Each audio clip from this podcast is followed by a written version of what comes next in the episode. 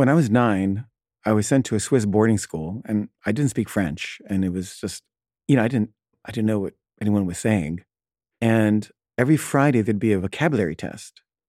And there'd be like a French word that was kind of hard. And then there'd be like a definition of the word in French, you know, like a 20 word definition of a word. And, you know, I, I really wanted to do well in school, even though I didn't speak French. And so um, I would do this thing every Thursday night before the test where I would tell myself to wake up at two in the morning. And I had this ability when I was nine, for some reason, to wake up at will, whatever time I told myself to wake up, you know, because we had no alarm clocks or anything. And I would just go to bed and say, wake up at two, and I would. And then I would go into the bathroom in the hallway. You know, there was a dormitory bathroom. And, you know, everyone was asleep. So it was just me. And I would sit in there and turn on the light.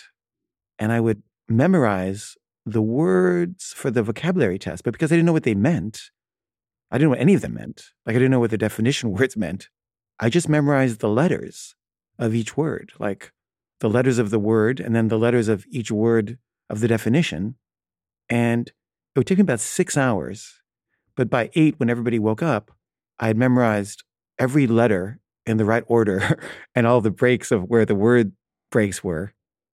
And I was able to, you know, get perfect scores on the vocabulary test, even though I didn't understand a single word.